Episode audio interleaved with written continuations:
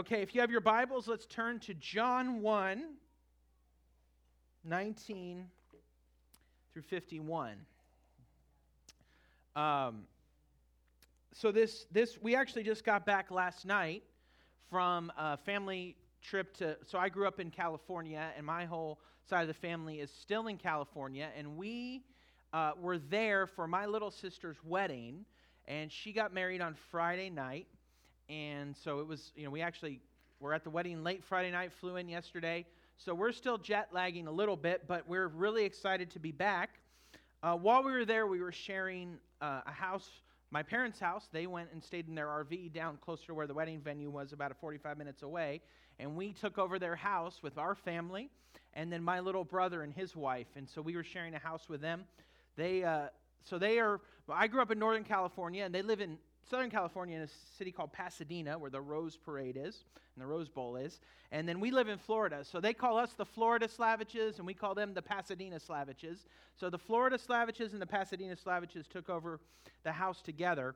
I was talking with my brother about his job that he's had now for less than a year. And he's in HR and he's in recruiting. And he was telling me about his job and how, like, 90% of his recruiting is on LinkedIn and he's doing LinkedIn. He's, he was sending, like, you know, we were driving around, he's sending messages in LinkedIn, and he's checking LinkedIn and all these things for how he's recruiting people. And a part of what his job is to get people into the company that he works for and getting them, you know, situated in a job that might be right for them and would be a benefit to the company as well. And it got me thinking about recruiting and how, how, and how does, how Jesus recruits people to follow him. And as we're looking at the text this morning, this is a passage I've been really excited to talk about. How does Jesus recruit people to follow him? Uh, Jesus didn't have LinkedIn. There, there's a, a, movement of the Spirit in the other room, so we're just going to pray for them. Um, uh, how does Jesus recruit people to follow him? We see this in John 1 19 through 51. Uh, and so I'm actually not going to read the whole text sequentially. We'll read it as we go along. It's a long text, but there's a lot here, and we're going to see two basic movements of how Jesus recruits people to follow him, and then some sub some some subpoints under that. But before we do that, let's just pray. Let's ask for God's help as we look into the word. Father in heaven, I ask that you would meet us now, Lord Jesus, Holy Spirit, Blessed Trinity, that you would speak to us through your word, that we would see what we're supposed to see, what you have put into the text here through John, who wrote this so many years ago. And you would help us and shape us after the image of Christ through this, through this word. And we pray these things in Jesus' name. Amen. So, how does Jesus recruit people? The first way is through confessional prophetic witness. Confessional prophetic witness. This is the first half of the text. We're, we say confessional prophetic witness. That sounds like, you know, sort of like ambig- what, what does that mean? What does confessional prophetic witness means? And we're going to see that in the person of John the Baptist. John the Baptist was a confessional, con- prophetic witness. And, and so we're going to see here uh, four movements of confessional prophetic witness. And the first is this to respond to interrogation. Respond to interrogation. You see here in the first verse of this passage, uh, in verse 19, it says, This was John's testimony when the Jews from Jerusalem sent priests and Levites to ask him, Who are you? So, so he gets questioned. So John's out in, in the, you know, in the wilderness. He's baptizing people. He's telling people, you know, there's going to be this prophet who comes after me, this great anointed one to come after me. And, and he's doing all these things. And the, and the Jews and the Jewish leadership want to know, wh- who are you and why are you here? Who are you? And, and as, as followers of Jesus and as Christians and as a church, we should always be living our life in such a way that people are going to have questions about what we're doing, about why we say what we say, about why we live the way we live. This doesn't mean we're perfect by any means. We were joking earlier before the service about the, this, you know, you know the, the family on the way to church and how it's like stressful and everyone's fighting and then it gets to church you put your smile on right? So we're not talking about faking it but we are talking about living a life of some sort of consistency in the light of the gospel in such a way that people ask well why why is that the case? Why is that the case? That you respond to questions and that, that in such a way that your life your life is pointing toward, your words are pointing toward something that causes people to ask you questions. And this could be friendly questions, this could be more like interrogation type, persecution type questions, but you always have to be prepared. 1 Peter 3:15 to respond. Confessional prophetic witness secondly is is a movement of denying what you should deny. You have to deny what you should deny. And I'm going to try to keep um, moving out of the way so you can read the screen if you don't have your Bibles. By the way, we are using a, a version of the Bible called the CSB, Christian Standard Bible. Um, and so that's it's a newer translation that we use that, that uh, I think is really, really great. And um, so that's what we use. And uh, that's what's up on the screen. It says, John didn't deny it, but confessed I am not the Messiah. He didn't deny, but confessed, I am not the Messiah. So there is something about confession or speaking. The word confession there means to say the same word, to speak affirmatively. So part of what being a witness means is to deny what we should deny. He didn't deny, but confessed, I'm not the Christ. What then? They asked him. Are you Elijah? He said, I'm not. Are you the prophet? No, he answered. As a church and as a Christian, part of our witness means denying things that we know are not true. We have to deny things that we know are not in light or that, that are not in accord with what God has revealed in His Word and with the truth of the Scripture and with the person and the work of Jesus Christ.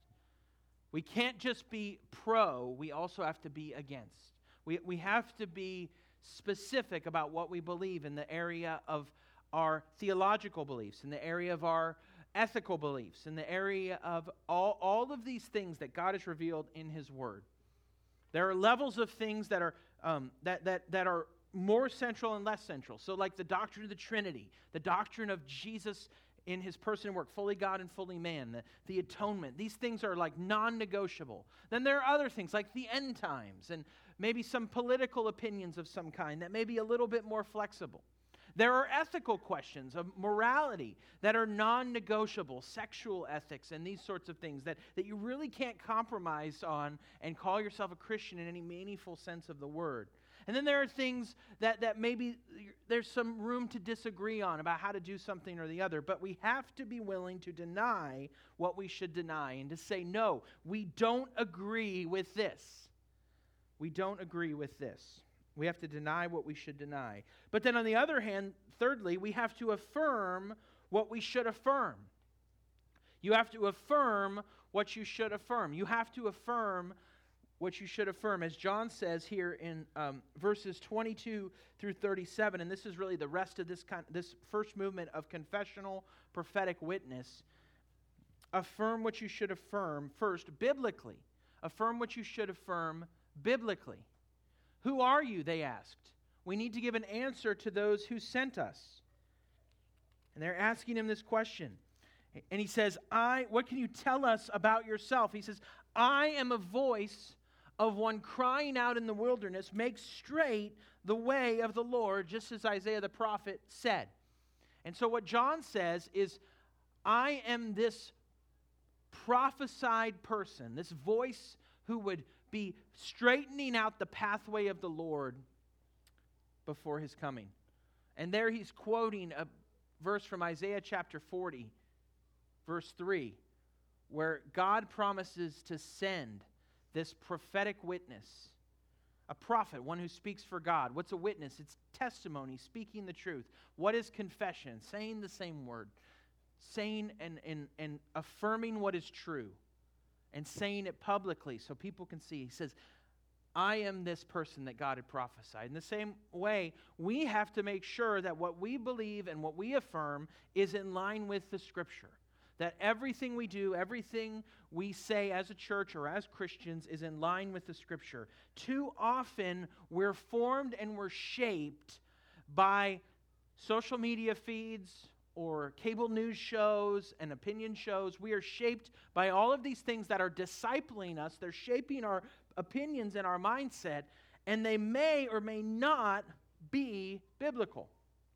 We have to affirm what we should affirm biblically. We got to get into the scripture. We got to learn the Bible. We need to study it. We need to memorize it. We need to we need we need to have it saturate our mind. I was thinking about this the other day when we're, I was trying uh, to and you know we we traveled I said this week and we're time changed, we're tired and all these things. And so my kids are watching this show on Netflix. It wasn't a bad show. Um, and then I'm writing a sermon. And I just thought, how much is this show they're watching for however long they're watching it shaping their imagination? And here I am spending this time studying the Bible to deliver a 37 minute message. That's my, that's my sweet spot, by the way. Um, and I was, I mean, getting better at, at trying to hit that every week. Um, how, how, how can the, the church compete with Netflix? Because you all are like me. You're, you're binge watching, right? You're like, one, do you want to watch the next episode? Yes, even though, you know, I know I should go to bed, but I'm going to watch it anyway. Amazon Prime or whatever, your DVR or whatever it may be, and you're watching this stuff and it's shaping your imagination. And you expect a 37 minute message to compete with that. No, you, it, this is not enough to shape your mindset. You must be in the Word for yourself. You must be in community. You must be letting the Word of God shape your heart and your mind. You have to affirm what you should affirm biblically. Second, you should affirm what you should affirm contextually. Contextually. Look at verse 28 and then again in verse 39. All of this happened in Bethany, across the Jordan where John was baptizing. And then later in another, this is not the same. Notice the verses move, the narrative is changing, the storyline. It's a different part of the story, but it says it was four in the afternoon. My point in bringing this up is that all of this happened not in some generic, like, Bible town place, but in some sort of, you know, like, like generic, like, holy land. It, what, what this happened in a specific location, Bethany. And it happened at a specific time four in the afternoon, or the 10th hour. There is no such thing as generic spirituality. There is no such thing as being a Christian in a generic sense. You are always a Christian at a specific time in a specific place. And for you and for me, that is 2019 in South Florida. And then there are different nuances within that. So it might be for you 2019 in South Florida, most specifically, mostly in Boca, or mostly in Lighthouse Point, or mostly in Pompano, or Coral Springs, or wherever it may be. And, and your life is lived in a specific place at a specific time. And you can never escape that. And God has put you where He's put you on purpose, by design, for your good and His glory, to shape you into the image of His Son, to witness to the truth of who he is, and just to pursue the common good. I was thinking about this. Like, um, there's a there's a uh, a person we go to who cuts our family's hair, and uh, she does a great job. And uh, her name is Aga, and she's from uh, originally from Poland. And I was thinking about the dignity of her job. It's like she, she's a hairstylist, but like, just think like sometimes we think like being a pastor or something like that is like some sort of like super righteous thing, and I believe I believe it is. I w- I wouldn't be doing it. But how much how much common good is she bringing into the world by cutting my hair and my kids' hair before a wedding? I mean, isn't she's bringing a blessing into the world by doing that? Now, it's not the same as being a missionary or a pastor, but it has inherent dignity. And in the same way, your work has inherent dignity. And it may not be Christian work, but it still has value for the world and for the Lord and He still delights in what you're doing. And, and, and He has called you to the place you are in this moment. Your calling might change. You may be in a season of discerning what that might be. But He has got you where He has you at this place in this time for as long as He has you there so that you can be a confessional prophetic witness, to speak truth, to live truth. The, the third movement of uh, this confessional prophetic witness of affirming what you should affirm is theologically. Theologically. And actually, if we could go to the next slide, I think I put the wrong uh, verse there. Um, there, John understands. Now, theological, that's a big word, you know. Like, what is that talking about? Well, it just means the talk about God. It just means talk about God. That's all it means. It means what do we say about God and about the things around God. Specifically, here, this is Christological. This is talk about Christ. This is who Jesus is. And G- John says, Jesus is preeminent. Look, he is coming after me, whose sandal strap I'm not worthy to untie. The next thing he says is, He is the Lamb of God who takes away the sin of the world. That when Jesus offered up his life as a sacrifice on the cross, he did it so that those who would believe in him would be forgiven their sin and given eternal life. He takes away the sin of the world. The world here means that the entire created order, most specifically, every type of person black or white or brown or rich or poor, old or young, Republican or Democrat, wherever, whoever you are, Jesus, his sacrifice is sufficient to take away your sin. When he hung on the cross, the bad news of your sin was brought into full view that it cost the Son of God his life to forgive you.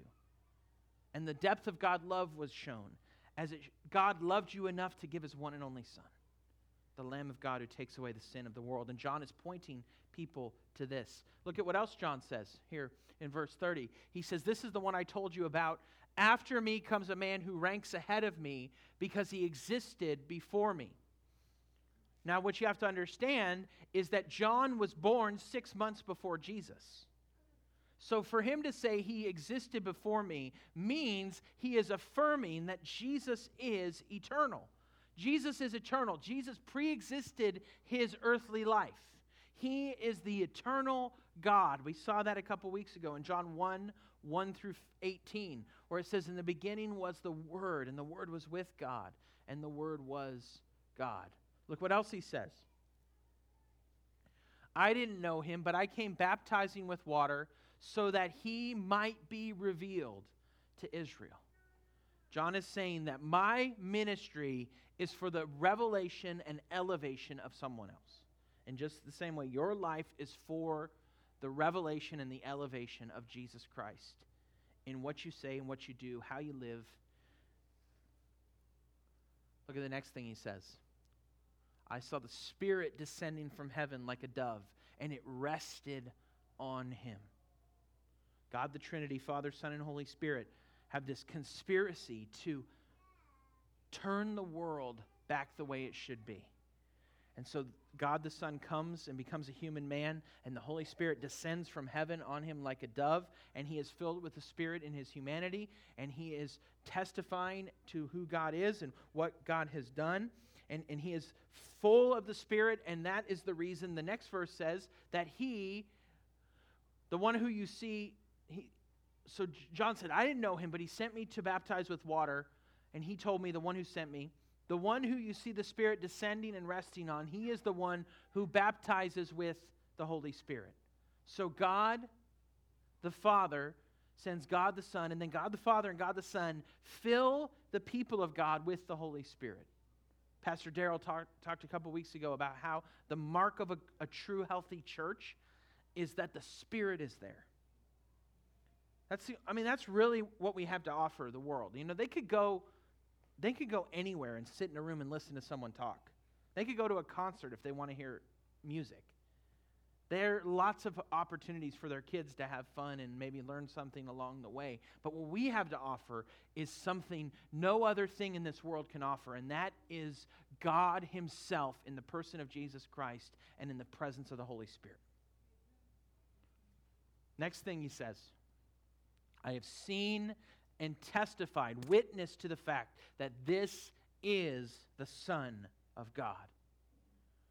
A son, you know, if, if my son is, among other things, a human like me, and for Jesus to be called the Son of God affirms that he is himself also God with the Father, one God in three persons. Affirm what you should affirm theologically. Jesus is preeminent, the Lamb of God, eternal, revealed by John, filled with the Spirit, the filler of the Spirit, the Son of God. And then finally, the fourth movement of confessional prophetic witness ends with people following Jesus.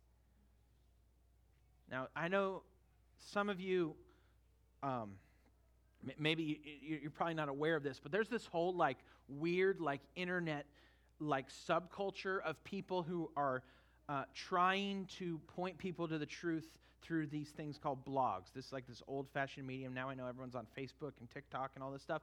There's things called blogs. And people will write these articles and they try to speak truth into the internet. But often, what some of these are helpful, but sometimes they're just angry people saying things and, and, and without love and without grace. And it never works the way it's supposed to because it doesn't end with people following Jesus. Confessional prophetic witness, speaking the truth prophetically, speaking the truth about God, not just foretelling the future, but forthtelling the present, the truth that is here and now, as the prophets did in the Old Testament oh, half the time. They weren't just predicting the future, they were telling the truth about the present. Ends with people following Jesus. John was standing with two of his disciples, and we saw Jesus passing by. He said, Look, the Lamb of God. The two disciples heard him say this and followed Jesus. Confessional prophetic witness means that people follow Jesus, both for the first time both for the first time in becoming Christians and also in an ongoing sense. That as a church, we must be always ready and open handed with where God may lead people. J.D. Greear, uh, who is the president of the Southern Baptist Convention, pastor of a great church in Raleigh, Durham, written a bunch of books, has a radio show. He says a church is defined and its success is defined not by its seating capacity, but by its sending capacity.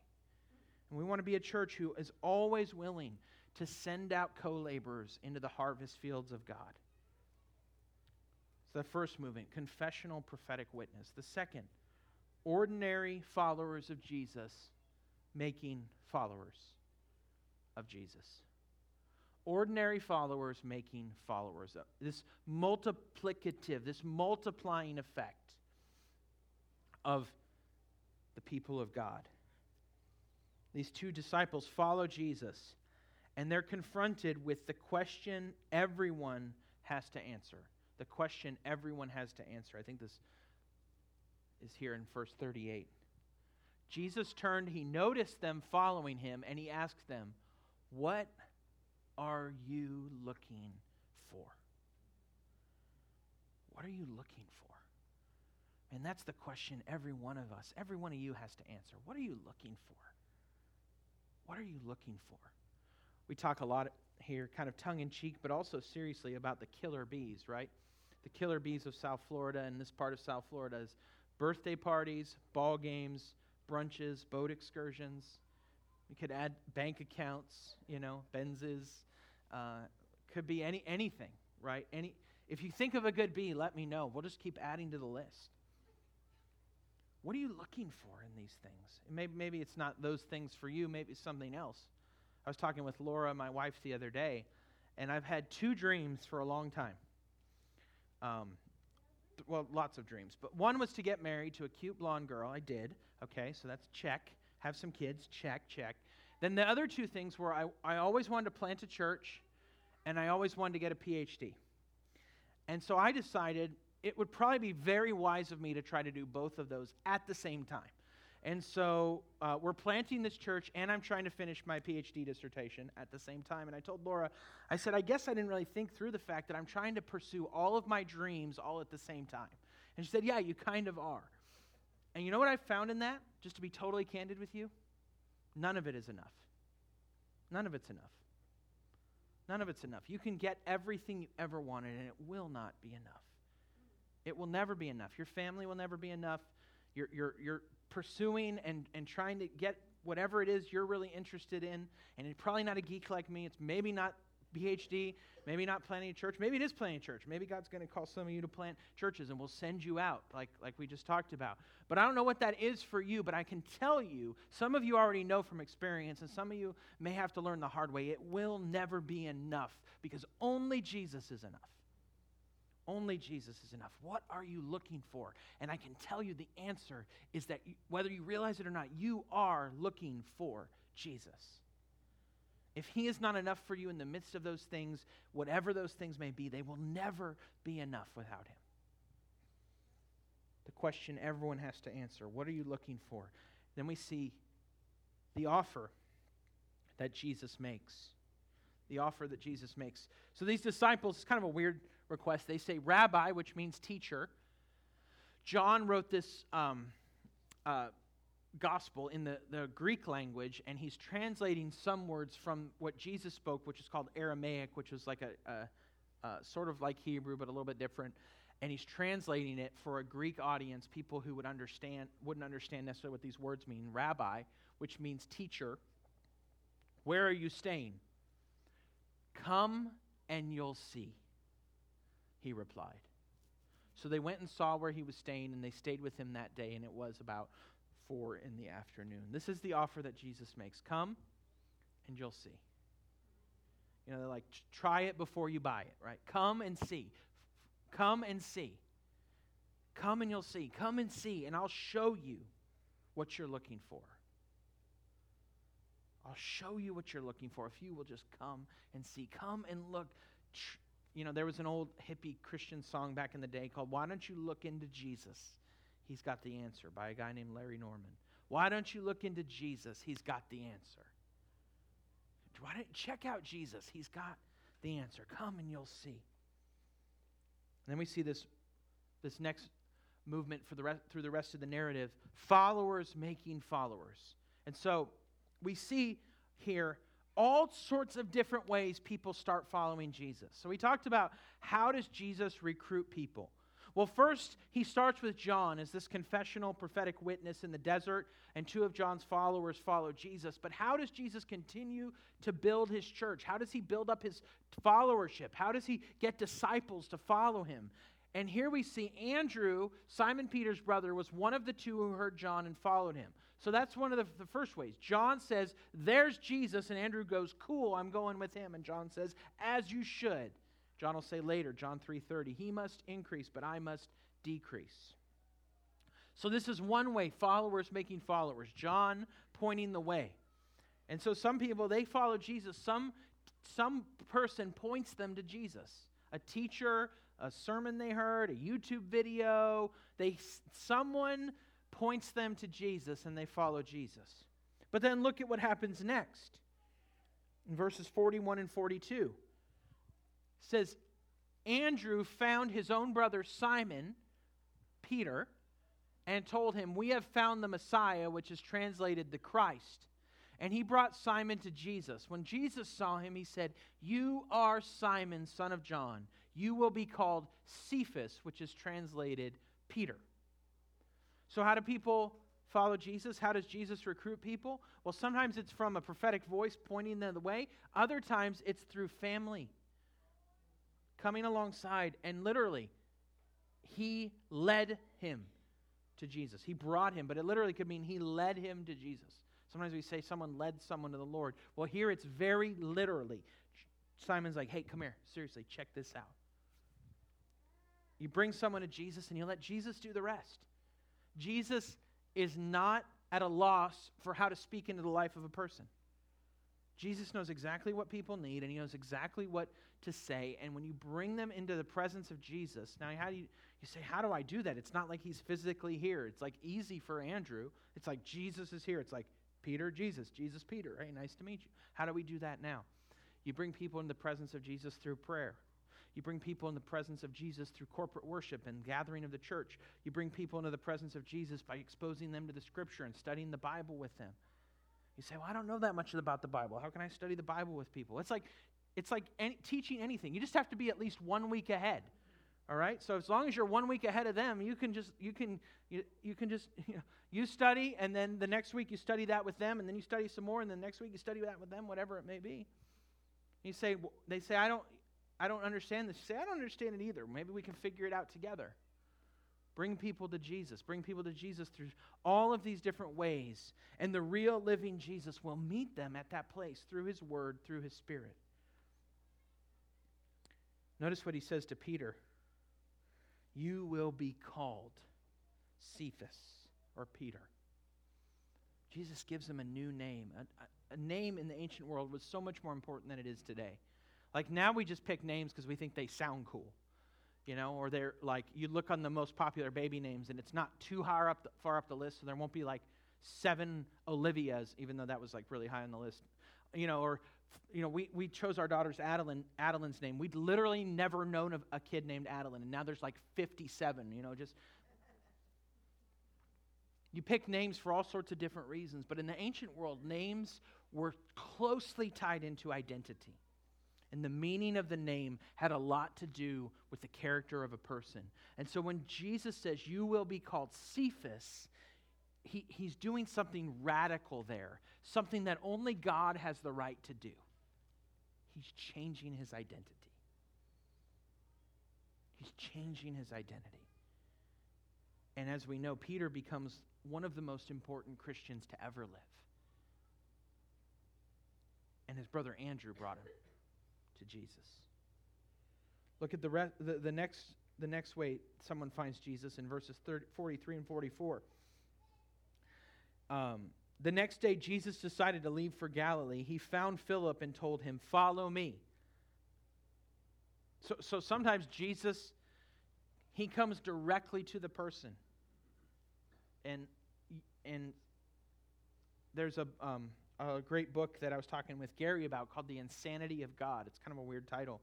But it's all these people in the majority world who are having dreams about meeting Jesus. And then what Jesus does is he sends a messenger and says, I want you to go to such and such a place. And they say, Why? And they, don't know why. And it turns out there's someone there who had a dream that someone was going to come and tell them the truth. And then Jesus puts these people together. So Jesus, Jesus can direct sometimes people they, they read the Bible, they're just reading the Bible and they, they meet Jesus. Jesus comes to Philip and he says, Come and follow me. Now, Philip, verse 44, was from Bethsaida, the hometown of Andrew and Peter. And Philip, look at verse 45. Verse 45. Philip found Nathanael and told him, We found the one Moses wrote about in the law, and so did the prophets, Jesus, the son of Joseph from Nazareth. So again, people find Jesus in all sorts of different ways. We should say more accurately Jesus finds people in all sorts of different ways. But the primary way he does it is through personal relationships. Most people come to Jesus because someone who cared about them brought them to Jesus, either directly or indirectly. Either through directly witnessing to them, bringing them to church, sharing information with them, sending them a video or a podcast, studying the Bible with them, Philip found Nathanael and told him, We have found the one Moses wrote about. Look how Nathanael responds. Nathanael is an elitist intellectual. Look at verse 46. G, this is the second half here. Can anything good come out of Nazareth? Nazareth was kind of like a backwater.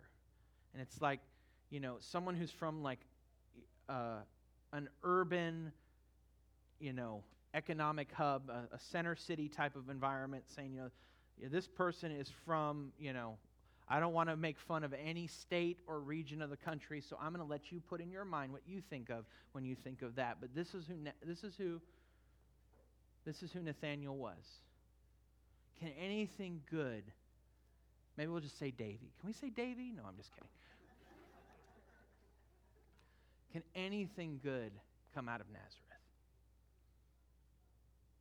He's, he's, he's, I'm, he's too sophisticated. He, he knows too much. Can anything good come out of Nazareth? If God was going to change the world, if God was going to bring the Messiah, was he really, is he really going to do it out of Nazareth? Look at what Philip says Come and see. It's the same thing Jesus said earlier. Come and see. Just come and see. Come and try. Come and check it out. Come and look into Jesus. And Jesus will do the rest. Look at what he does in verse 47 through 51. Jesus saw Nathanael coming toward him, and he says, Behold, truly an Israelite in whom there is no deceit. So he's like, man, this guy's got no filter, right? We all know those people. They don't have a filter, they just say what they think. This is Nathanael. He's not going to lie. You know, you're never at a loss for wondering what Nathanael thinks. And he says, Here truly is an Israelite in whom there is no deceit. And Nathanael says, How do you know me? And Jesus says, Before Philip called you, when you were under the fig tree, I saw you. Jesus will do the rest. He will speak into the life of a person in a way that you could never know and never could because he is both fully God and fully man. And he sees him under the fig tree. And Nathanael says, Rabbi, you are the Son of God. You are the King of Israel. Jesus responded to him, Do you believe because you saw? I told you I saw you under the fig tree. You will see even greater things than this. Then he said, Truly I tell you, you will see heaven open and the angels of God ascending and descending on the Son of Man. That's a reference to Genesis 28. Jacob is fleeing from his brother Esau who wants to kill him. And he falls asleep and spends the night uh, in a place called Bethel. And he sleeps on a rock and he has a vision of a ladder from heaven to earth, and angels are going up and down. And what, what Jesus is saying is, I am the way to the Father. I am the way to heaven. I am the bridge between heaven and earth. And he says, You think it's amazing I told you what you were doing when Philip called you. You're laying under the tree. You're going to see even greater things than these. You're going to see heaven break through and touch earth. So, how does Jesus recruit people? Well, we've seen a number of ways confessional, prophetic witness. But more often, it's just ordinary followers making more followers. It's people like you and me who have met Jesus telling other people, come and see. There's a theologian and pastor um, a long time ago named St. Augustine. It's actually where we got the name for the first city of America, St. Augustine. Um, but uh, most likely pronounced Augustine in terms of the guy, his name. And he was a pastor in the late 300s, early 400s AD, so like a long time ago. And, and St. Augustine preached a message on this passage. I was reading it last night on a day when there was a huge pagan festival in their city. And they called it the Festival of Blood. And like scholars don't know what that means. It's like really weird and creepy. And at the end of the sermon, he says, I'm sorry I preached so long. I was trying to finish, so I was trying to let the festival finish before I finished. I was trying to, I was trying to outlast them so you guys wouldn't be tempted to go and t- take part of this. And he says, I've detained you somewhat longer than usual to let this unseasonable occasion run its course. Most likely, those people must now have concluded their nonsense. He's talking about this festival that they're having out in the city where they lived. As for us, brothers and sisters, when we have been fed at the banquet of salvation, let us carry out what remains to be done, so that we may complete the Lord's day with joyful spiritual celebrations, and compare the joys of truth with the joys of futility. And if we are horrified by them, let us grieve. If we grieve, let us pray. If we pray, may we be heard. If we are heard, we will win those people tr- too. If we're grieved by the world around us and what's happening in the world, I don't know, I don't know how you could be even a little bit aware of what's happening in the world without being grieved by so many things happening in the world. People you love who are throwing themselves headlong into things you know won't fix it for them. People are throwing themselves into sin, throwing themselves into things that you know will not satisfy the lo- what they're looking for and the longing that they have. And you grieve, and we grieve as we see the world around us. And what Augustine says is if you're horrified, and if you're horrified by that, you see these horrific things, then your first duty is to grieve. And if you grieve, to pray.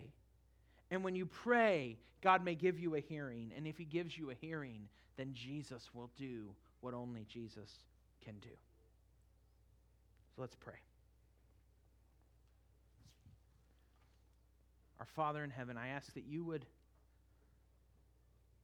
use us, normal, ordinary followers of Jesus, to recruit more ordinary followers of Jesus. As a church, that we may be confessional prophetic witness. As people, we may be a confessional prophetic witness. As ordinary followers, making followers. As Andrew found Simon and Philip found Nathanael, and they said, Just come and see. Lord Jesus, I, I just pray that as we think about what we're looking for, even those of us who follow you, we constantly have discontent in our hearts. We're constantly thinking that the next thing may do it for us, when in reality, none of it will ever be enough without you. As we celebrate the Lord's Supper, Lord, I just pray you would help us to be satisfied in you, Lord Jesus, that the bread and the juice that we take now would somehow nourish us with the presence of Christ so that he would be sufficient for us. In Jesus' name.